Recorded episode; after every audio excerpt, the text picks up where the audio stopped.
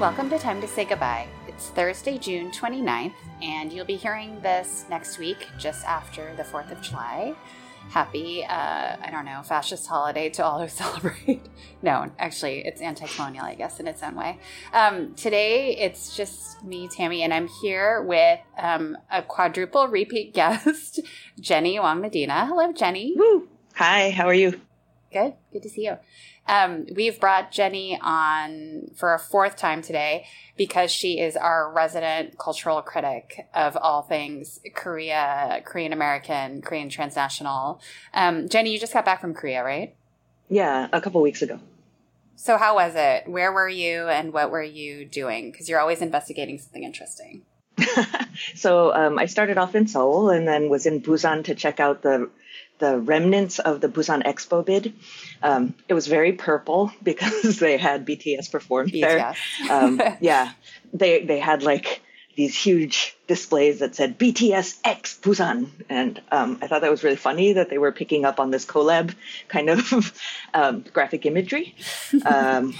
Um, it was great. Uh, I was there for Festa, so I got to see a lot of the Seoul infrastructure that was used for this BTS event. Um, I won't only talk about BTS today, but um, wait, we should back up for people who have no idea what we're talking about. So first on Festa, that's like BTS birthday, right? Yes. Um, okay. So BTS birthday every year they have what's called a festa, um, and usually it involves a free concert for the fans and a whole bunch of content that they push out um, over the course of a month. Uh, this year, since they were kind of all over the place, and two of them are in the military, um, they had kind of like a um, a big citywide festival in the park uh, in uh, Yeouido Han River Park. Mm-hmm. Um, they lit up a bunch of the Seoul landmarks purple.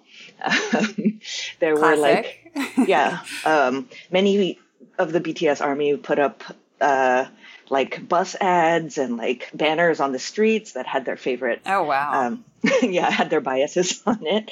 Uh, and then there was a huge fireworks spectacle at at the river um, that the same night. Uh, wow. Uh, I think only one of them showed up, but there were lots of people. Oh wow! There. Okay. Oh, interesting. Um, the security was crazy because they didn't want another Itaewon. Um, yeah. Okay. Yeah. But everything was purple down to the garbage bags that come from the guchang, uh, from the. Oh my like, gosh. yeah, from, from the, the, neighborhood thing. The neighborhood district. Wow. Okay. Yeah. That's so funny. Right. Yeah. Oh, and, and did you maybe? Yeah. Oh, sorry for explanation. Like each neighborhood district has different um, garbage bags that you have to use, and they won't take the trash unless you have the right ones. so yeah, the most intense like waste management program in the history of civilization. Yes, yes. Um, and I was also in Gwangju for the in Gwangju, Biennale. Okay. Yeah. Oh wow, okay. So you saw so much. Yeah, I was gonna say for for Busan, so the expo Koreans are like obsessed with getting like international events in their cities and mm-hmm. the expo, this is like the expo that is the World Expo, right? Like the Yeah. Okay. Right. Yeah. But last year I went to the site of the Gyeongju bid for the World Expo, which was in twenty sixteen, and that one failed. So it was much prettier. A crushing defeat. Yes, um, a crushing defeat. And why are you interested in expo bids and this sort of thing? Like, what does it say about the developmental state or whatever frame you're using? Well, I'm mostly interested in how they're packaging the culture. Like, um, uh, as I think I've talked about over the past three episodes, four episodes now. Um, I am very interested in how South Korea is making this bid to um, to make Korean culture known, but on South Korean terms, um, and that goes into you know uh, everything from uh, the fine arts to like Pororo, the little cartoon penguin, uh, to I don't know, obviously BTS and things like that. So what I was looking at with the expos was um, it's it's related to South Korea's relationship with UNESCO and how they're trying to create these World Heritage or they're putting in applications for World Heritage sites um, and are trying to coincide those efforts with um, with the expo bids, particularly in Gwangju. Um, okay. And there's a lot of stuff that they make that's kind of recreations of things that have been burnt down for like a thousand years. Uh, you were mentioning gotcha. this recently. Um, yeah. But there's like another pagoda that's in uh, Gyeongju that was burnt down during the Shilla dynasty, which is like the 10th century, but that they have rebuilt and like turned the hole in the ground where it was into a World Heritage site. Um, wow. But the the graphics around that are much better, so I'm kind of looking into the semiotics of culture. Okay. Yeah. I'm curious about the you mentioned like the the penguin and like I think there's a, l- little bit of a mascot culture always with all of this stuff too. Like obviously for yeah. Olympics and big sporting events, but even for something like an expo bid or some random event, there are always yeah. like these little designy things and they're trying to sell like what the city means. So what what does Busan see itself as? Busan sees itself as um, a shipping hub. So one mm-hmm. of the mascots was a very uncute um, shipping container, like a freight container. I kind of want a stuffed version of it. I know. I should have gotten. I, I, I couldn't find anywhere that was selling them anymore. I only saw them at the like the Busan Expo bid museum that was in uh, wow. the city hall. yeah, but the shipping container Busan Amuk, like uh, Oden, um, mm-hmm. that cake. was like a little, yeah, fish cake. Sorry. Um, so funny. And then what was another one? They were all very strange things. Seagull, but, um, right? You said seagull. Yeah. Yeah. Um, but they're so trying funny. to promote the city as like an international, like industrial hub, and they're doing all this work around like saying that it's environmentally friendly. They're trying to build a new airport and this kind of floaty city, floating mm. city thing. Um, there's been a lot of protest around that. That's fascinating. Um, and uh, especially eco activism around it because while Busan, Busan is pitching it as this kind of ecological industry something something, um, it's questionable how true that yeah. is. Yeah. So interesting. A lot yeah, of it seemed. I, I had got the feeling when I was there that they were kind of trying to have everything, you know, trying to do everything like both ways because um, it always has been like a really important shipping hub in the region. Um, and I think they have this. Um, they're trying to kind of redo that entire port area and expand it, as yes. far as I understand.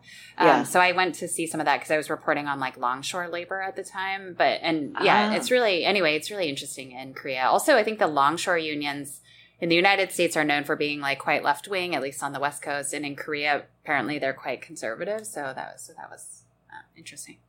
Huh, interesting.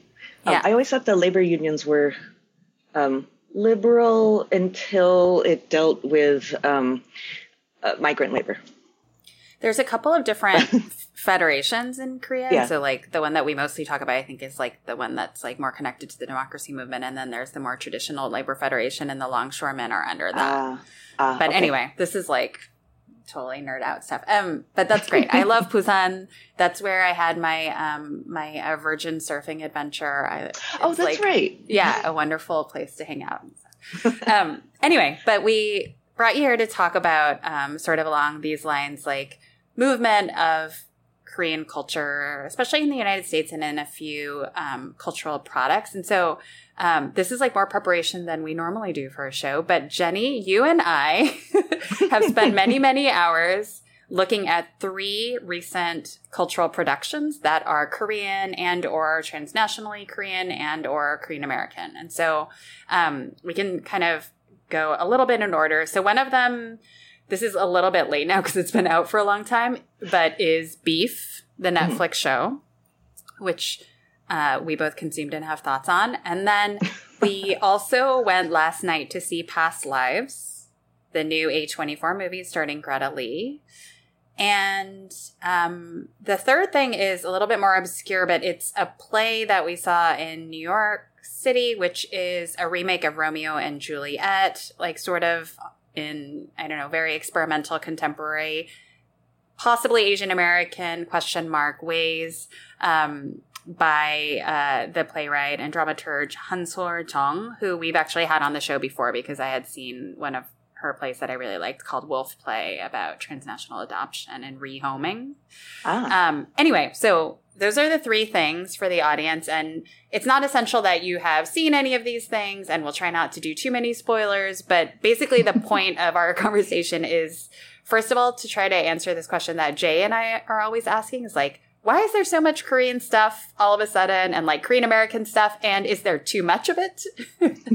Which is like every other day, I'm like, there's a new Korean American TV show or this new Korean actress is like the hot new thing. Anyway, so yeah. it's like, I think there's too many of us now.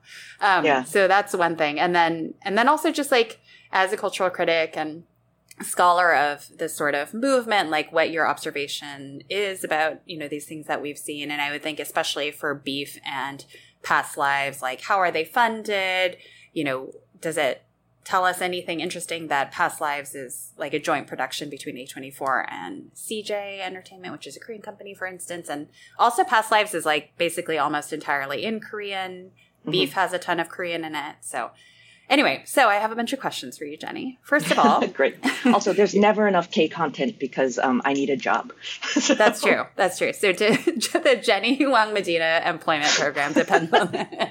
Yes. Keep consuming Korean media. keep consuming creamy. I know. Well, first of all, I mean, I think that's actually an interesting starting point, which is like, what is K content at this point? Because we can talk about K-pop, K literature, whatever, and you know, Koreans are now using this term K content. But is something like beef K content? I mean, it's or is it an American thing that kind of doesn't have to anything to do with Korea?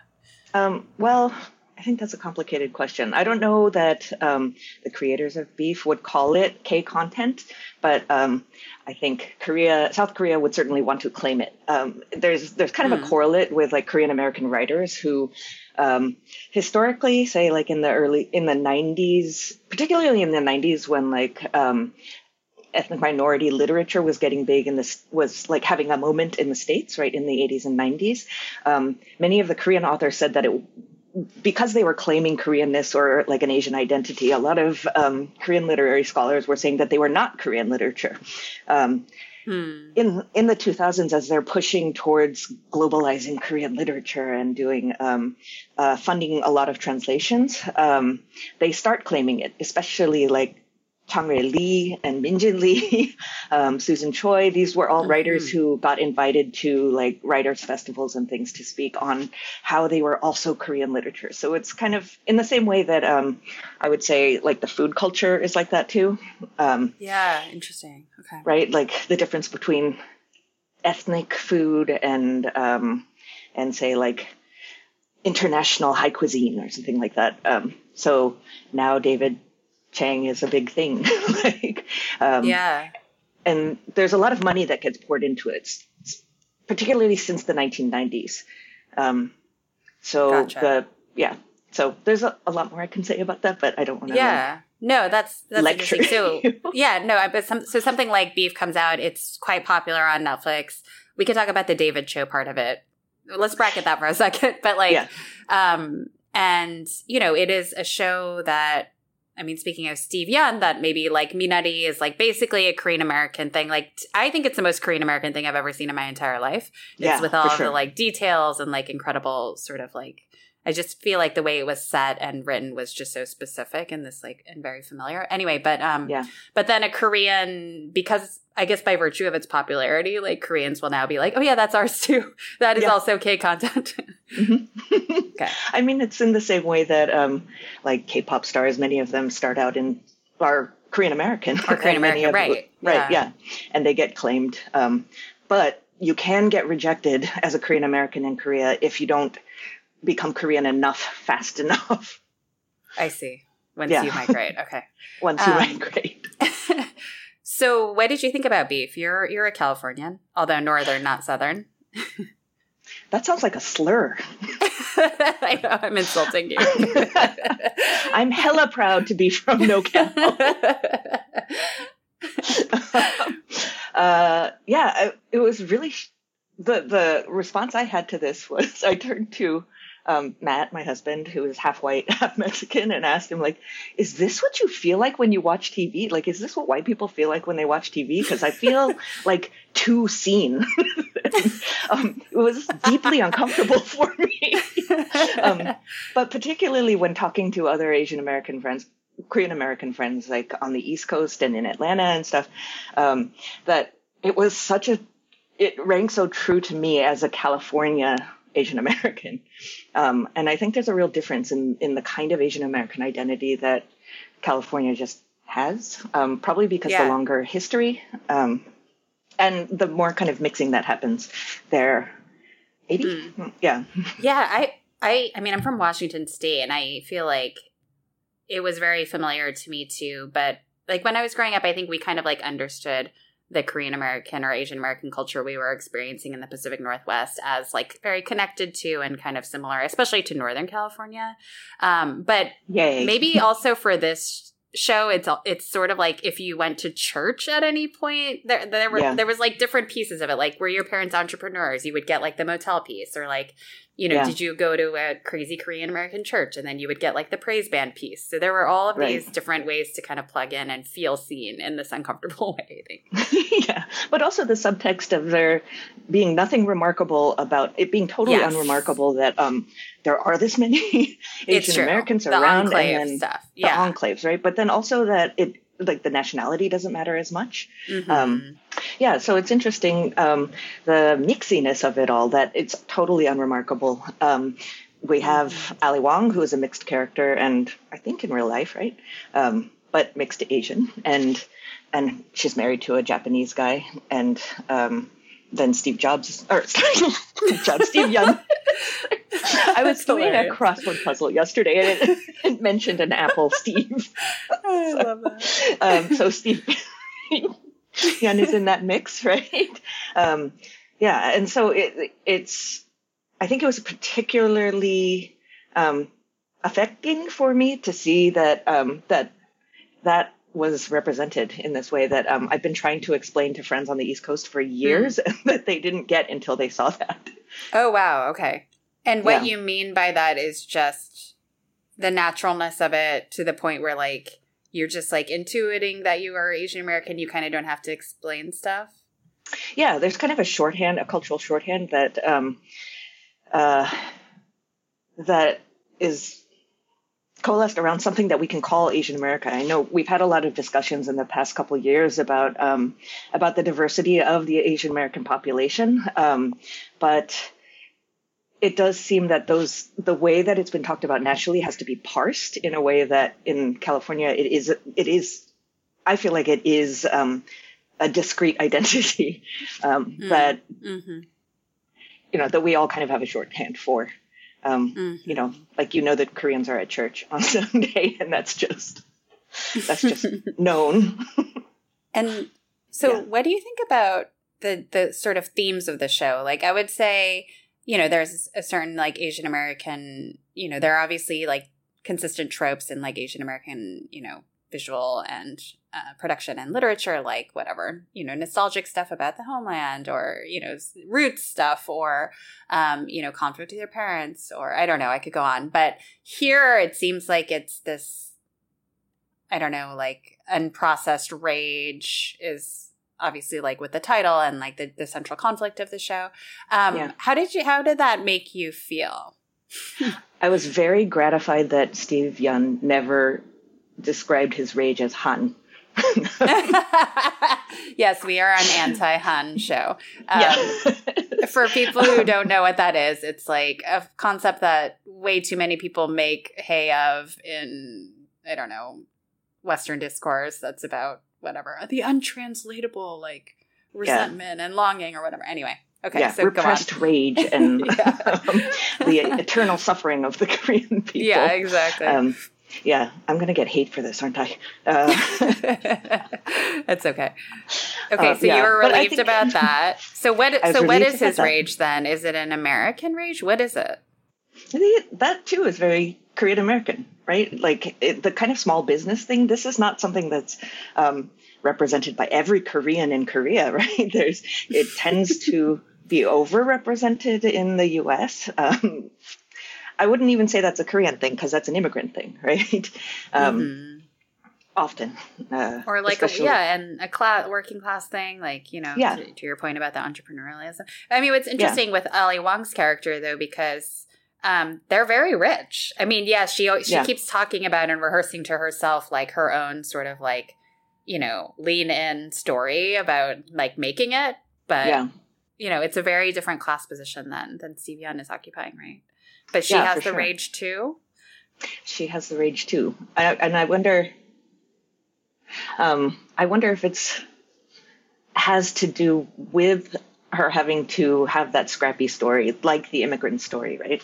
Um, and transplanting that to a place where that would be read more easily, um, or that is kind of the narrative for an Asian American um, in California. I guess like kind of everywhere. That's the model minority thing, but. Um, Mm-hmm.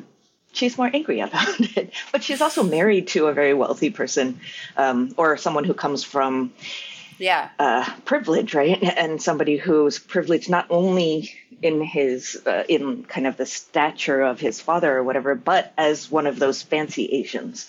Right? exactly. um, Artists. yeah, artist, um, which is different, right, than Mhm. those of us who come from uh, working in the store and then growing up and going to college and not being able to like make horrible sculpture. yeah, the first the first show that you were on with us was to talk about Korean wig stores. Yep. And you your family had one or has one. Has one, yeah. Yeah. Um, so did you relate to that part with Steve Yeun's character and his brother? The Oh, shirt totally. the hot, shirtless hottie? Um, you're entering cougar territory. or Nuna drama? One can Um, dream. yeah. Um, I mean, that does go to, I think, uh, Steve Yeun's characterization, like his rage, because he is the oldest son and he has. He's been instilled with this idea of what the oldest son is supposed to do, which is kind of still. I mean, of course, it's still there in Korea, but it's um, the way it's pushed for, especially our generation, like Gen X, um, Korean Americans. It's re- it was frozen in the '70s. Like we've talked about this Yeah. before, right? Totally. Um, and my brother took over. My older brother took over um, the wig store, so now he's in a very similar position. Um, Hmm. although my younger brother and I do do stuff, and we do not get involved with crypto. so at least there's that. Did um, your older brother have any reservations about doing it, or was it always understood? Did he want to do it? He didn't want to do it. He had like um, he was an IT guy before he took over the store, but at some point he he reached that like bamboo ceiling um, and knew Oh, that he wasn't gonna like uh, get above middle management, and so he uh, decided that he would make more money being his, and he wanted to be his own boss. So Mm-hmm. um, he took over the store, Wow. uh, and it's been interesting to watch that the way um, he. Uh, the way he interacts with the customers, which is very different because he grew up in the store. Um, Mm-hmm.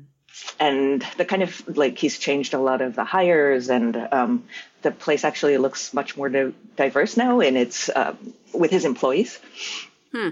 Interesting. um, yeah so and did you guys like talk about, talk a little bit about like some of the little details in in the show? Like for instance, I was thinking about um like there's like this scene with like the Botan rice candy, like in Steve Yeun's Oh memory of like childhood. I was like, oh my god, we used to love getting that from like Puhan Shikpum Market or whatever. And then Yeah. there was also um, this kind of weird thing where David Choe is pointing out this picture of the the shooter the during the LA riots, mhm. oh Like, the, they're the all- rooftop korean the rooftop Korean, right? So there's all Yeah. this like I don't know I, what to call, even call it, but like Asian American ephemera, sort of like Yeah, in like yeah. these kind of collective memories. And so, did you relate to any of those? And like, what do you think the movie or the show was trying to do with that stuff? um, definitely the Botan rice candy that was like i saw that scene and was like oh my god I know that was crazy. right and then i wanted one but i haven't seen those in a long Time. I know. I really don't think I've eaten it since yeah the early '90s or something. right? Yeah. um, uh, some of those details. One of them was like the prayer picture, right? Like the Mhm. the old white man like praying, Yeah. praying over some bread, and it's like, give us this bread, our daily whatever. Like, Give give, us- us... this meal, our daily bread. Is that what it is? Um, wow, I've been out of the church for so long. I was just gonna say I was thinking about the Apostles' Creed the other day, and I can't remember. Anyway, um, I believe in. yeah, I was thinking about that, but then oh, give Yeah. us this day our daily bread. Thank and forgive you. Yeah. forgive us our debts as we forgive those dead again. Anyway, Yeah. go on, go on. Okay, so those kinds of details um, whoever the set designer was did a great job with Yeah. you know putting in those things that would resonate i think with um, with you know a korean american asian american audience but also that just shows a different way of looking at domesticity right um, Mhm. that maybe a general audience wouldn't know to look for or they you know it might not read even but uh, that the household looks different right mm-hmm. um, and that there are different appliances on the counter like not a kitchenaid but a pop sort like a rice right. cooker right yeah um, and you can tell now the difference in generations because we have cuckoos now right instead of Zojirushis um, Except not me. I still have a Zojirushi, which, um, yeah, sang its song on on the show a couple of weeks ago on accident. But, um, and then what did you think about the way? Okay, so we we don't have to spoil the whole thing, but like basically, there's this like road rage, you know, mm-hmm. incident mm-hmm. that kind of is. Um, not the entire conflict, but is like the germ of the conflict between Ali Wong and Steve Yeun. And then but the show evolves and like goes very sort of weird and violent places at, you know eventually um what do you think about like what genre is this show and like when it starts getting kind of weird towards the end like how did you like that like what do you think hmm. about this the show in terms of its, its sort of style and treatment um well I, I think it is in keeping with um, the revenge dramas in Korea. um, oh, there, yeah. there's a lot of that kind of rage, and like, um, mm-hmm. um, I think the interesting thing about this is, I, I, wouldn't say that it's like copying Korean revenge dramas, but um, there is a lot of similarity in the feeling that's coming out of huh. that, and um, the the lengths to which they will go to enact this revenge. Um, most of the oh, Korean oh, ones are kind of like a long seated, like multi sometimes multi-generational revenge um, or something you know childhood trauma sort of things mm-hmm. and this mm-hmm. um, this was interesting in that it was a present moment um, uh, slight that led to kind of opening up to a, a, a, a like childhood trauma or kind of a lifetime of I, I, don't want to say microaggression, but I guess I have to. But a lifetime of this kind of traumatic experience. Yeah. So, um, yeah, that kind of presentness was interesting to me. Um, I know a very popular line from the show was uh, that um, American mental health doesn't work on Asians. Yeah, right. That was very like popular. therapy. Yeah, yeah, yeah. And what, do you agree with that?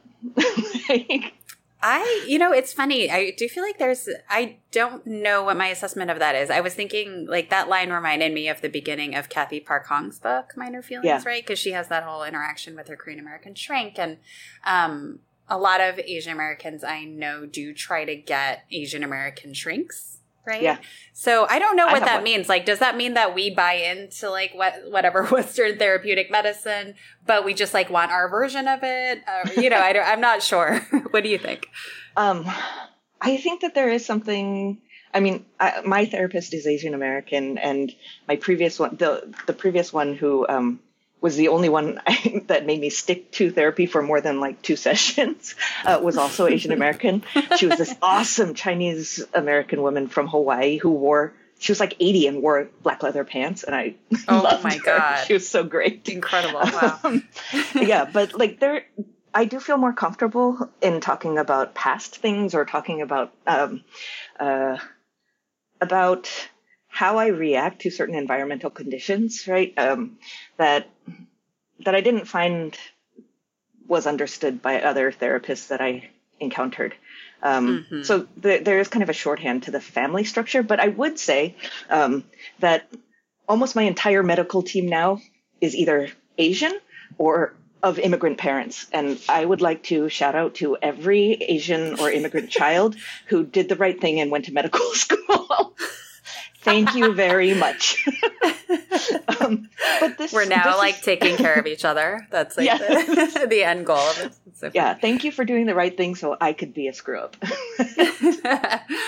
um, so there yeah. was this big controversy around David Choe, who plays this sort of deranged cousin character.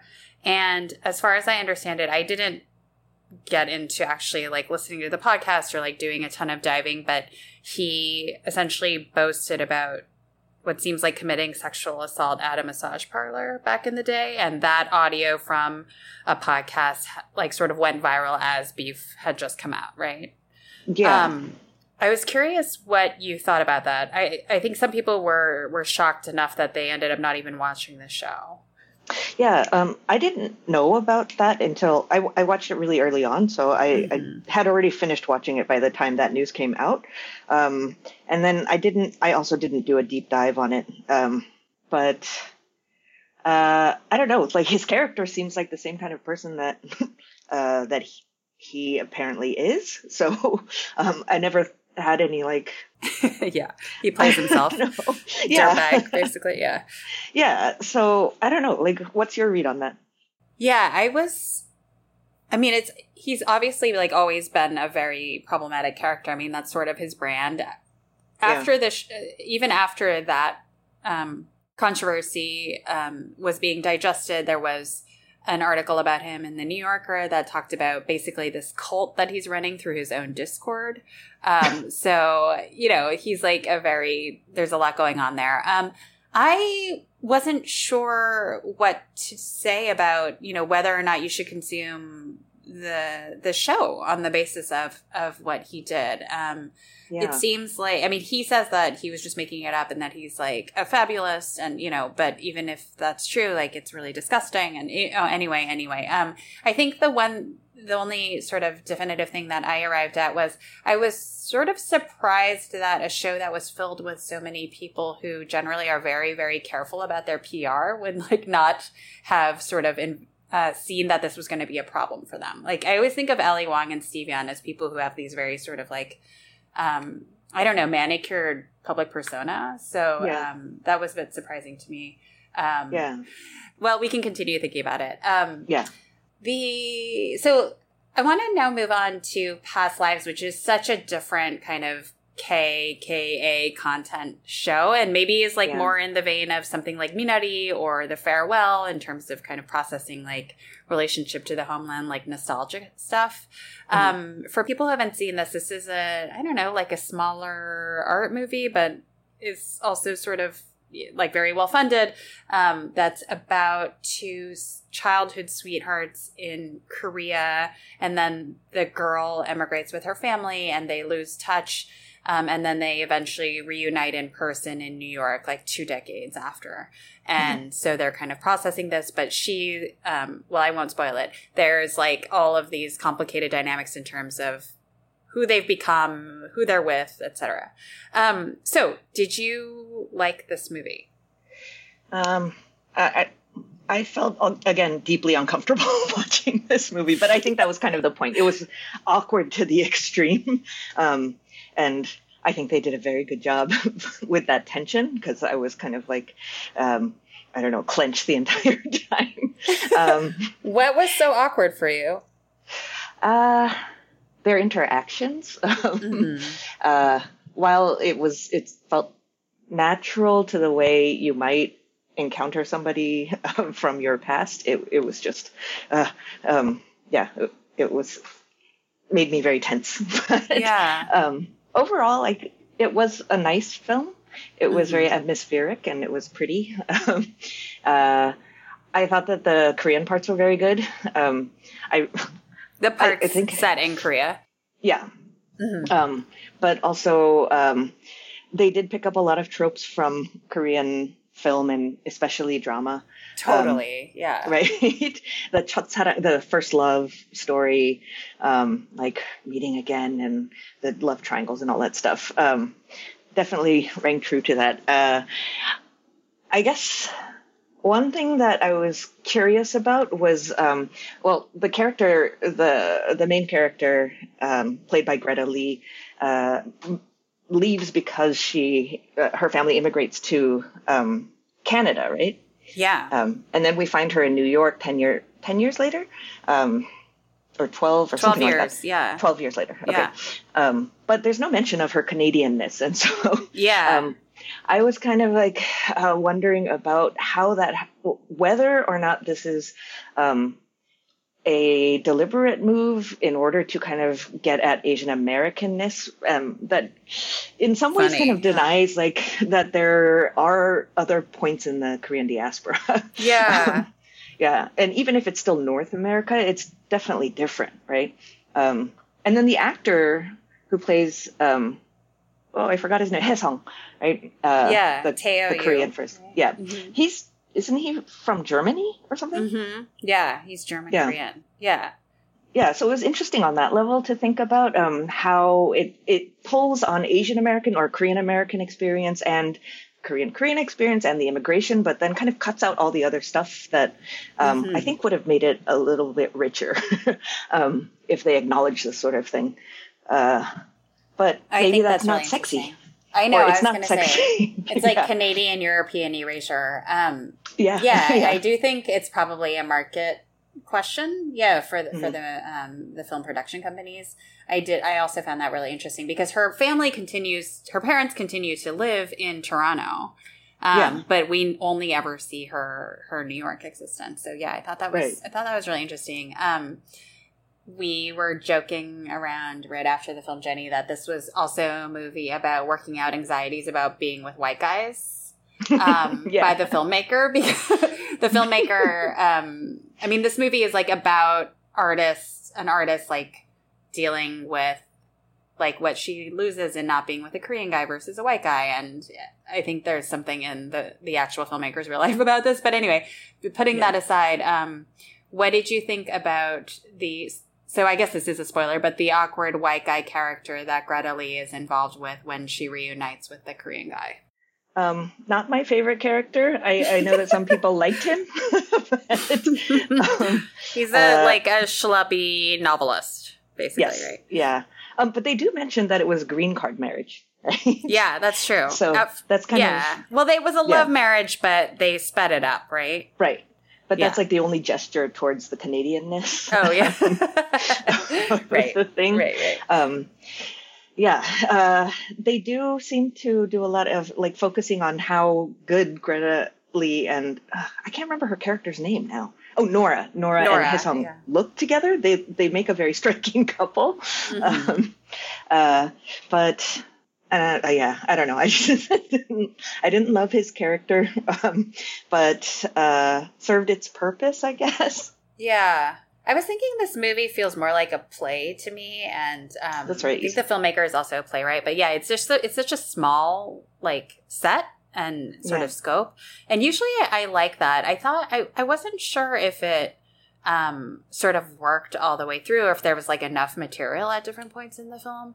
Um, Mhm. I also was curious about like what it was trying to say about how you should feel about the past. Like they have this sort of repetition that um, is maybe a little bit heavy-handed about fate and destiny and like Buddhist reincarnation and maybe like you know the couple that wasn't to be like was together in a past life and will be together in a future life or whatever. Um, Yeah. how does this in, in terms of like its projection of the relationship to the motherland also like compare in your view to um, a film like the farewell or minari, minari or another film like that that kind of deals with this this question Um, well, there's a lot of talk about the term inyon, like fate, right? Mhm. Um, which I had seen in the trailers when I first heard about this film. And oh really um, okay Yeah. So you were ready. I, I was ready. um, so uh, you probably heard me laugh when it came out. um, uh, more like a guffaw, I think.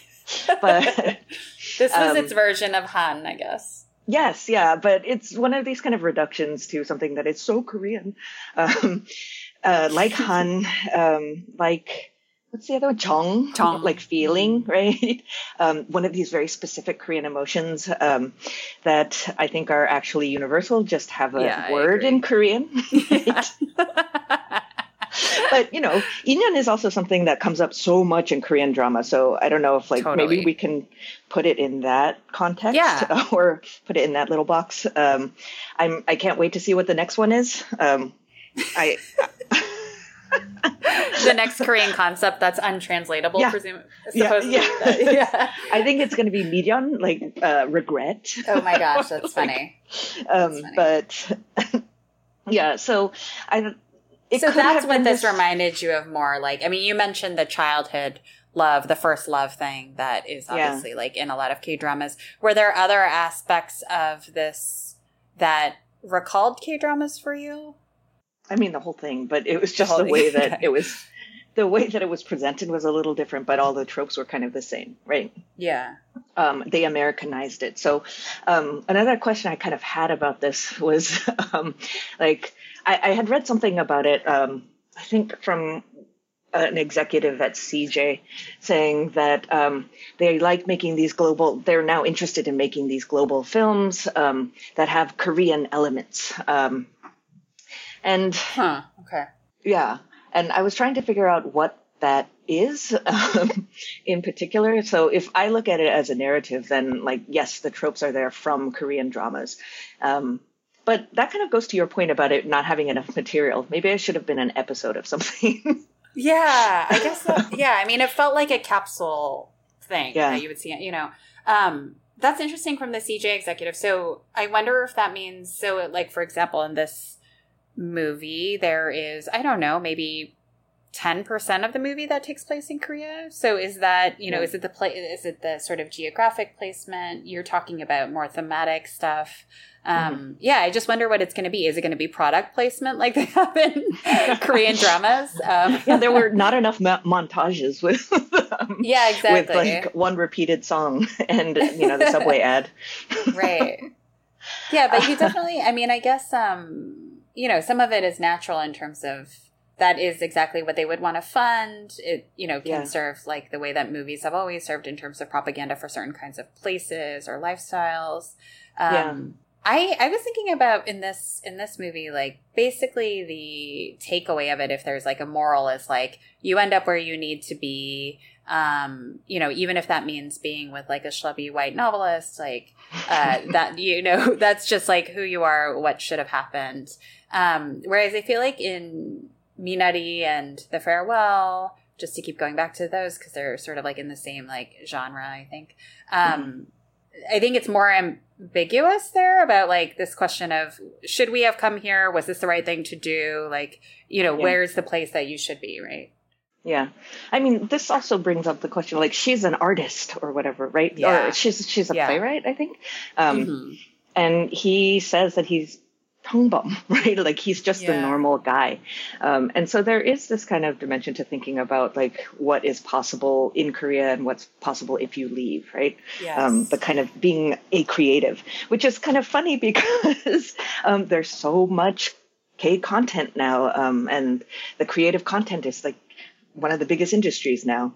Um, so that message is a little mixed. Right? I find that's, yeah, I think that's so fascinating. So, um, for people who haven't seen it, there's a, also at this this point in the film where um, what Jenny's referring to, where the guy says when he's visiting from her from Korea, um, Korea wasn't enough for your ambitions. Like Korea is right. too small for the ambitions you had, right? And so yeah. yeah, there is this incredible irony of like, oh, but then why is the whole world consuming the cultural stuff made from this very small yeah. half of a peninsula, whatever. yeah. And to your earlier question about whether this is like a Korean American movie or like you asked that about beef. Um, yeah. Uh, and in this context, particularly because it's a transnational production, um, yeah. um, I was I was looking for what the Korean elements were and then what the Korean or what the Asian American elements were, right? Hmm. Um, and the thing I got from that was thinking was kind of the realism. They they don't go into these flights of fancy, or it doesn't go like off the rails.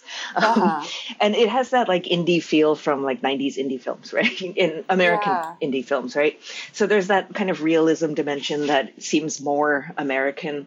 Um, they they do touch on the question of racialization and how um, she's perceived, like especially with the schlubby white husband, right? Mm-hmm. Um, and these are kind of the the like tentpole Asian American um, right. issues, right? That come up in most of the media that is popularly consumed or that is readily consumed, um, and I think that that can be a little bit dangerous. Um, mm, maybe dangerous is too big of a word, but um, there there's a confusion in the racialization, right? Um, if we have these transnational productions, um, they're big money makers and so they're very profitable but um, how do we determine something like what asian americanness is if it's constantly confused with what koreanness is? But that's not to oh, deny like you know current immigration because there's still a lot of immigration from asia right? Yeah. Um, and it it develops a different kind of nuance, like what we were talking about with beef and Asian American culture there. Um, so she's like Huh, 1.5 generation, right? Because she comes when she's 12 or 13. Yeah. Yeah. Um, so I see this with my students a lot. Um, many of them, Hmm. you know, they're they're much younger than me now, um, right? um, So they're of a totally different generation of second gen Asian Yeah, Americans, Totally. right? Um, but some of the stuff still resonates very strongly, and some stuff, like a couple of students last semester were saying that they thought that their parents were involved in the student movement in in the 80s and 90s, which I was like, whoa! But they still want you to be a doctor here. How has that not I think even more so, maybe. maybe, yeah. yeah, that's interesting. um, yeah, so it's interesting to see kind of what remains or what can still be an Asian American or Korean American identity um, that sells, right? Or that um, that uh, is identifiable to a, a kind of broader age group of Asian Americans. Um, Mhm. And there was that one scene like after she first hangs out with him in New York where she's talking to her husband and she keeps saying like he's so Korean. yeah, The husband is asking like what does that mean? She's like he's just like so Korean. I know, and right? um, I think this is something that most Korean Americans have said about other people. And the husband um, is getting more and more uh, alienated. Like, what is? Yeah, what, what do you mean? But um, Yeah. I knew what she meant. hmm Yeah. um, And she also says this thing like he's just so masculine or something, which is Yeah. was kind of interesting.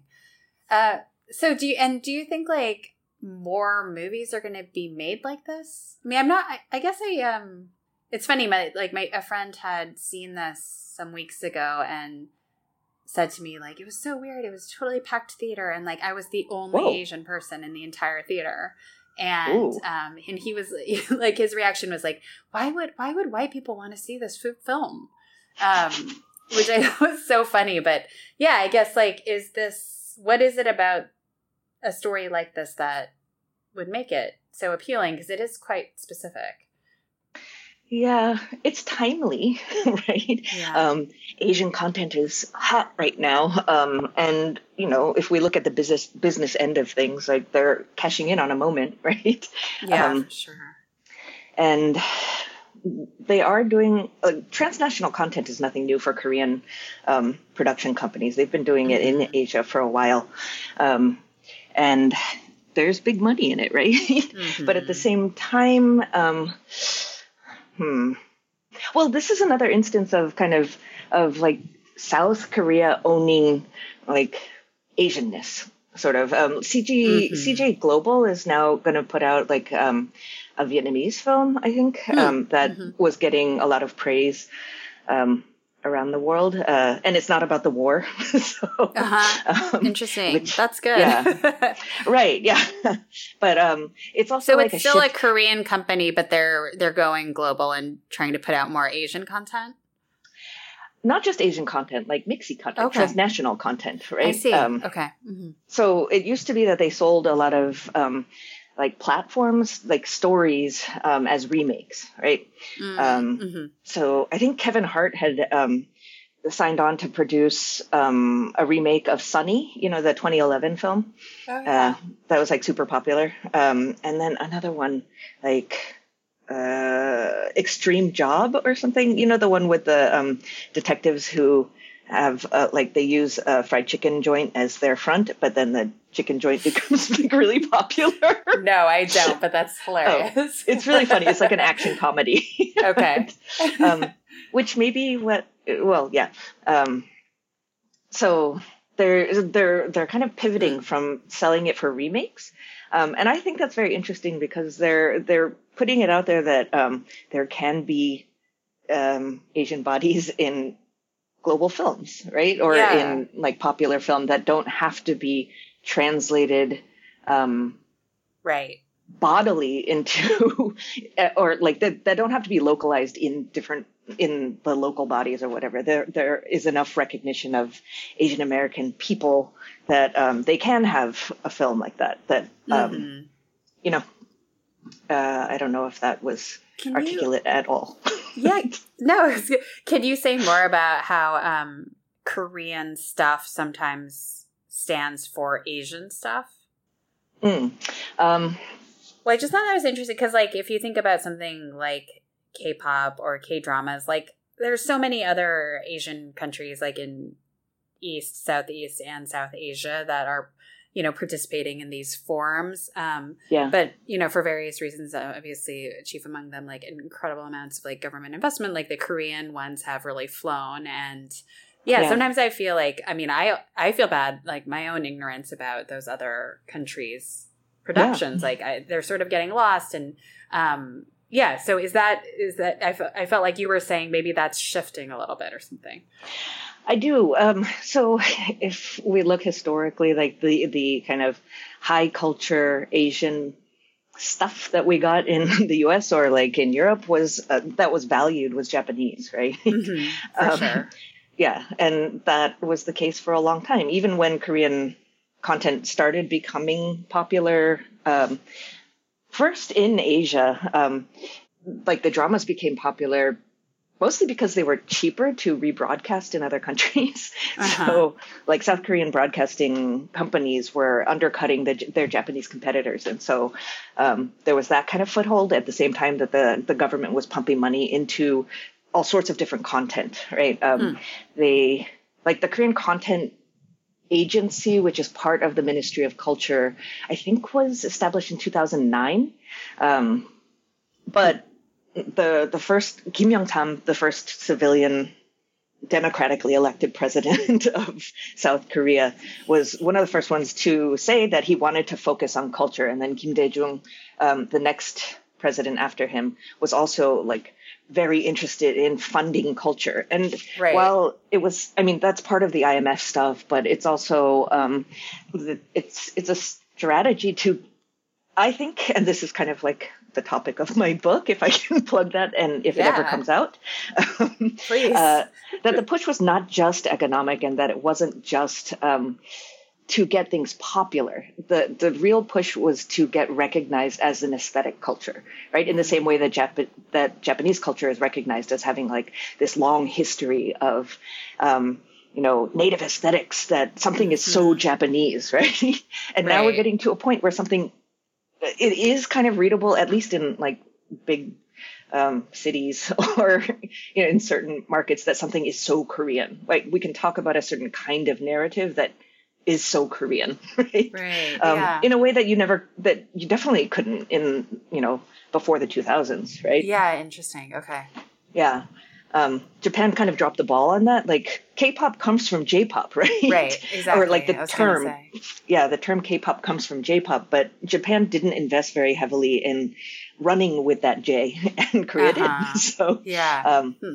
There was briefly a moment where they wanted to call Korean literature, or like the K of it was going to be K lit. and uh-huh. I was like, uh-huh. please don't do that. that would not go over that's hilarious. Yeah. I, I think some of the there's been different turns in yeah, K lit as well about like oh, we can then we can sell like different genres like K horror and you know, there's all yeah. this stuff that's continuing to come. But yeah, but yeah that's Although, that's interesting. Maybe in a few years we'll have like films that'll be the like, stuff. he's so he's so Indonesian or something. I don't know. Yeah. I mean, that doesn't really make sense because it's such a multicultural um, country. But whatever. Um, yeah. Jenny, did you also see this thing where um, because of the writer strike happening right now in the United States, and I think actually one of the the showrunner for Pachinko also talked about this, but that they are going to be moving more production to Korea, and that Netflix is going to basically try to break the strike by using more Korean content. Yeah. Um, so like the news about that was uh, at first was um, very excited that they were going to be putting more Korean content out on um, in a on a global platform. How dare but, you, um, Jenny?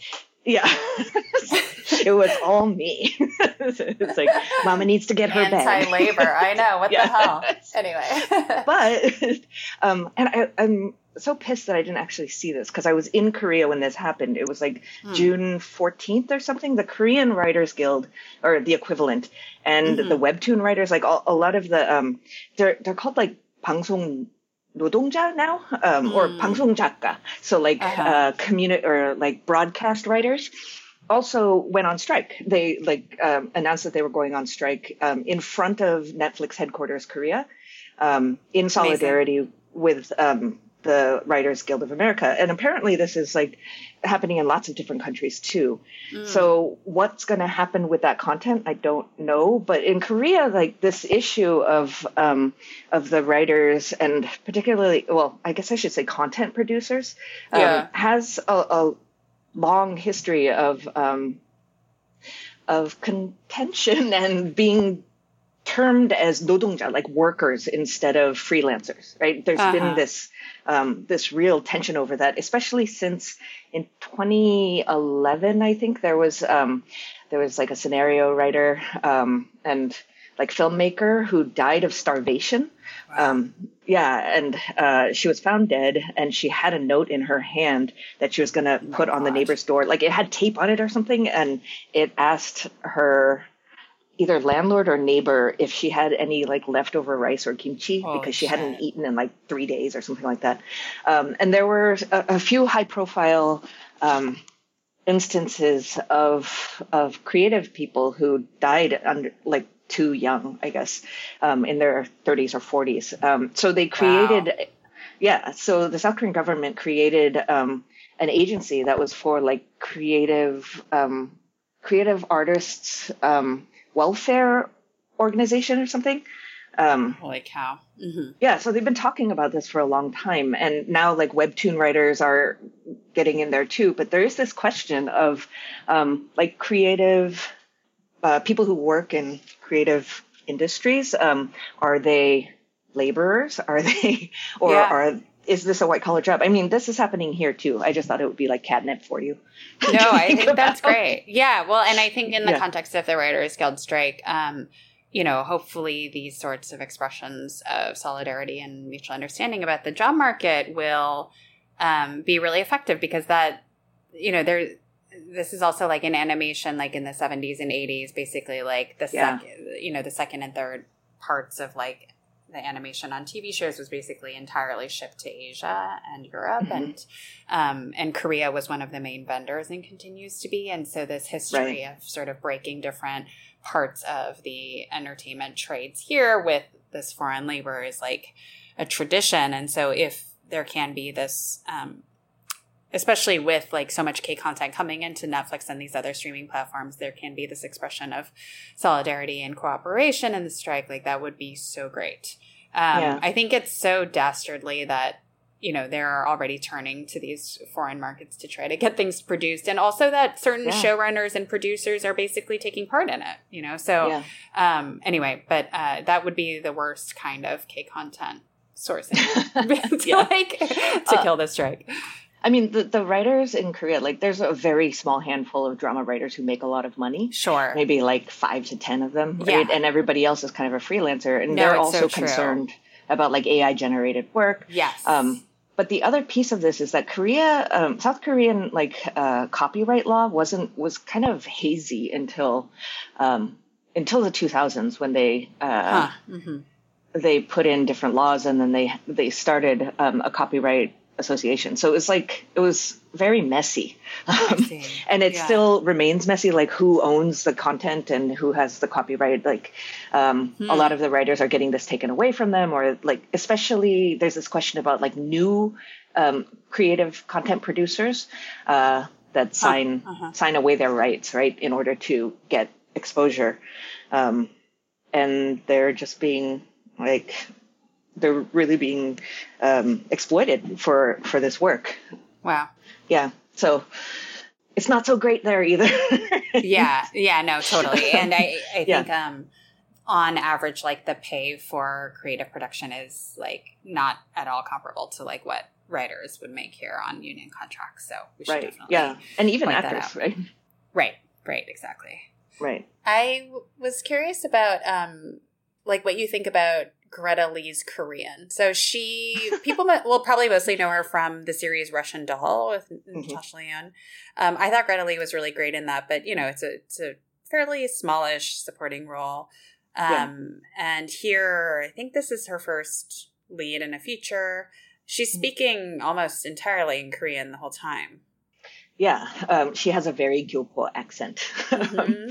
and usually when I first get to Korea, if I'm visiting, um, I have that accent very strongly, and it takes me a little while to like for my brain to switch into like trying to, or I guess sounding more natural in Korean. Yeah.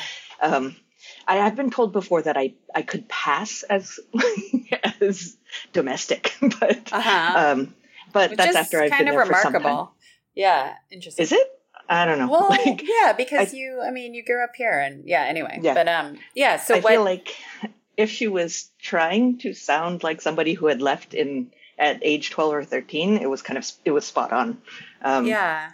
right? Uh, and that kind of, I mean, this is something that I always talk about in terms of now being somebody who works in the field of Korean stuff. Um, that it was really hard for me to learn how to talk as an adult like in Korean, right? Yeah. Because she says in the film that she only talks to her mother in Korean. yeah. Her mother and this quasi love, semi love interest or first love. Yeah, Um, and so her Korean is a little stilted, right? totally. She doesn't use much Konglish though, which surprised me. Yeah, actually, yeah. I, I thought that it was a kind of nice depiction because it is this. Yeah. Um, maybe maybe like in Burning, I guess, like the the Yi Chang-dong movie where Steve Yeah. Yeun's character is kind of doing this really creepy, also like unplaceable. Um, yeah, you know, diasporic accent, but here, yeah, something very familiar. And I'm sure I sound much worse than that. I don't, I'm not sure actually how I sound. I probably, like you, sound different in different places and different times. Um, Yeah. But yeah, I thought that, I thought it was, that part was quite well done. And there's some cute scenes, like I, when they're having video correspondence on Skype. And then she's trying to email him. She's like teaching herself the Korean keyboard overlaid Yeah. on the QWERTY keyboard. So I thought Yeah. stuff like that felt very like sweet and yeah, and, re- and true to life. Yeah. yeah, for sure. I wondered about that with Steve Yeun's accent in Beef, right? Because it, um, Mm. his Korean got so much better, like by the time he was in Burning. Um, but then, like the his inability or like his kind of uh, lack of proficiency in Korean is um is a like a, a joke point in or it's kind of a plot point in Okja, right? In Bong Joon Ho's Okja, and there's that Mm-hmm. well famous among translators it translators the like line. it's a very small part, but anyway, yeah, Yeah. go on. Sorry, as a translator, and all, everyone I know who's a translator That's was like, "Oh my god," because he tattoos on his arm, like "Don't mistranslate." Oh, that's funny. I Um, forgot about that. Okay. Yeah, but then I wondered about that kind of level, like how is was he kind of slipping back into something that was from his youth, or like is is that like an actor skill that he's I know. yeah. kind of I assume to? these people are all getting dialect coaching. Um, yeah, because yeah, it's probably. just so real. Yeah. It's Yeah. listening to sort of like, yeah, second gen accents and stuff.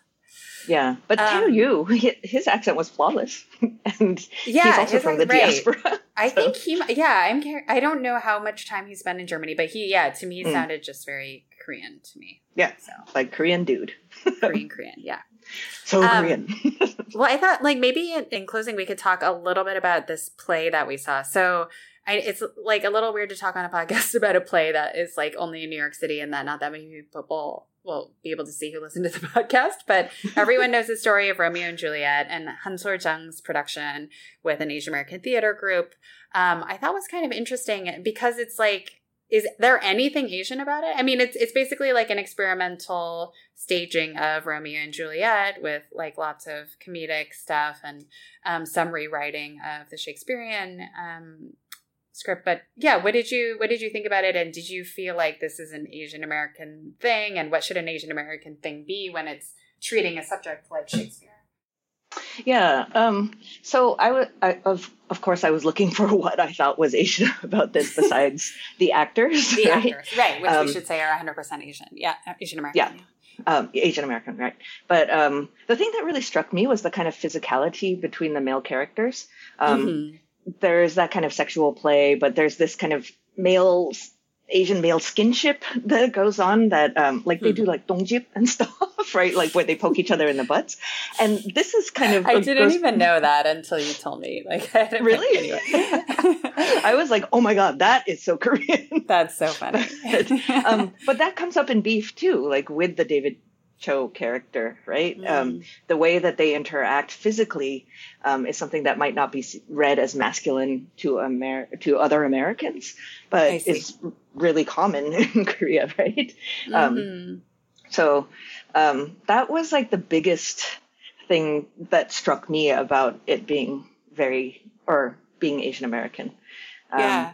So I, I, don't was know. I don't thinking know. about like what. So one of the things about this production is that it's like quite musical, and there's um, sort of like I don't know what I associate with like late '80s, early to mid '90s, like synth hip hop type stuff happening in it, like just homemade Yeah. beats type stuff, and that Yeah. kind of felt maybe like Northern Californian Asian American to me or something, or maybe it's just um, like more of a time based thing, but um, Hmm.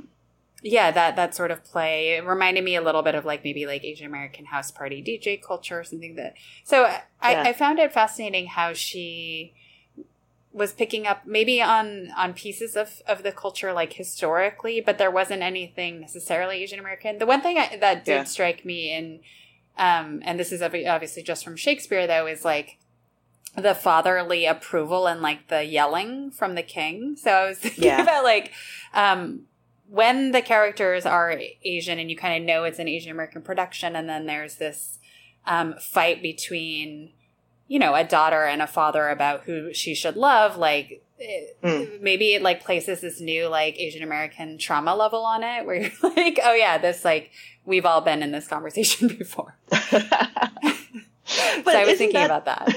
That's kind of universal. but it's universal yeah and it's Yeah. shakespeare like that's right why he's like good at what he does um but yeah, Yeah. i but it did i did was like oh yeah that feels so asian american but of course it's not but yeah i think with the music thing, um, I- I hadn't really thought about that, but the like Gen X Asian Americans, I it doesn't matter what other music you listen to, you all know New Order. Everybody likes New Order.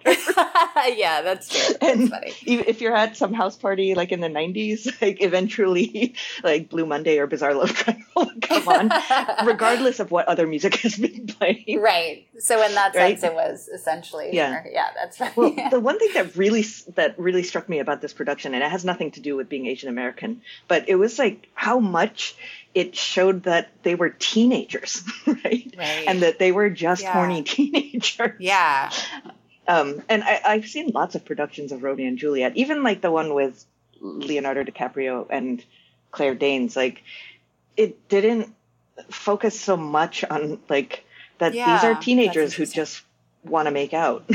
Right. Um, That's hilarious. Maybe I'm seeing that because um, my daughters are now 16 and 14. right now that But- we're so much older too yeah exactly Yeah, and I was like, oh my god, they're just gross teenagers. Yeah, that's Um, true. I do think yeah, the production was was good in that sense because the whole thing felt very like super super playful and juvenile and just like Yeah. kind of unhinged in that teenage way. Yeah. Um, reminds you how, what a sort of creepy premise it is in Romeo and Juliet. But it actually makes sense because I mean, and that's it. It exactly, does make sense yeah. because yes, they would have these overblown the- reactions to right. whatever, right? Because Right. teenagers are um, neurologically uh, brain damaged adults. Ill equipped to actually have these emotions. Yeah. Yeah, Um, right. that they would be this histrionic about something like this. totally. That was a fun. I haven't watch. seen a Shakespeare that adventurous before, so Yeah. Um, one last question, Jenny, before you go. Is there a K drama that you would recommend that you've seen recently? Mm. Um, I've been watching Gumiho 1938. Um, the uh, it's like I haven't heard of is it. What is the nine-tailed fox? Um, and this is a series two of of a previous um, property. Uh, Okay. but it's it's set in the colonial period but then there's some like Oh. time slippage and time jumping and i'm very interested in that because um, i've been writing about that Oh, uh, but it okay. yeah but it really uh, there's that rash of stuff that takes place in the colonial period and it's um, it highly aestheticizes it in a way that is pretty new Mhm. or like at least in the last 10 years um, they uh, are showing the kind of like hip culture of the 1930s um, in a way that isn't all oppression and liberation fighters. Um, there are, of Uh-huh. course, liberation fighters, but um, Lee Dong-wook is in it and Kim Bum, and they're both pretty to look at. So- Is it on Netflix? Where do you see it? It's on Amazon Prime. Amazon Prime. Okay. Wow. They're in Yeah. the K drama game now too. Damn. Okay. Yeah, everybody Um, is. wow, Disney Plus is too. Yeah, okay. it's Um, fun. Thank you so much for coming on the show for uh, I think maybe like a record fourth time and for celebrating our three year anniversary with us, Jenny. It's so awesome to talk to you. Congratulations on your anniversary. Thank you very and much. um, thank you, listeners, for not being bored with me yet. um, thank you guys for tuning in. Jay and I will be back together next week. Um, you know where to reach us on Patreon and Substack and Twitter and whatever else. And we really appreciate your supporting the show and subscribing and continuing to be in touch. We'll see you next week.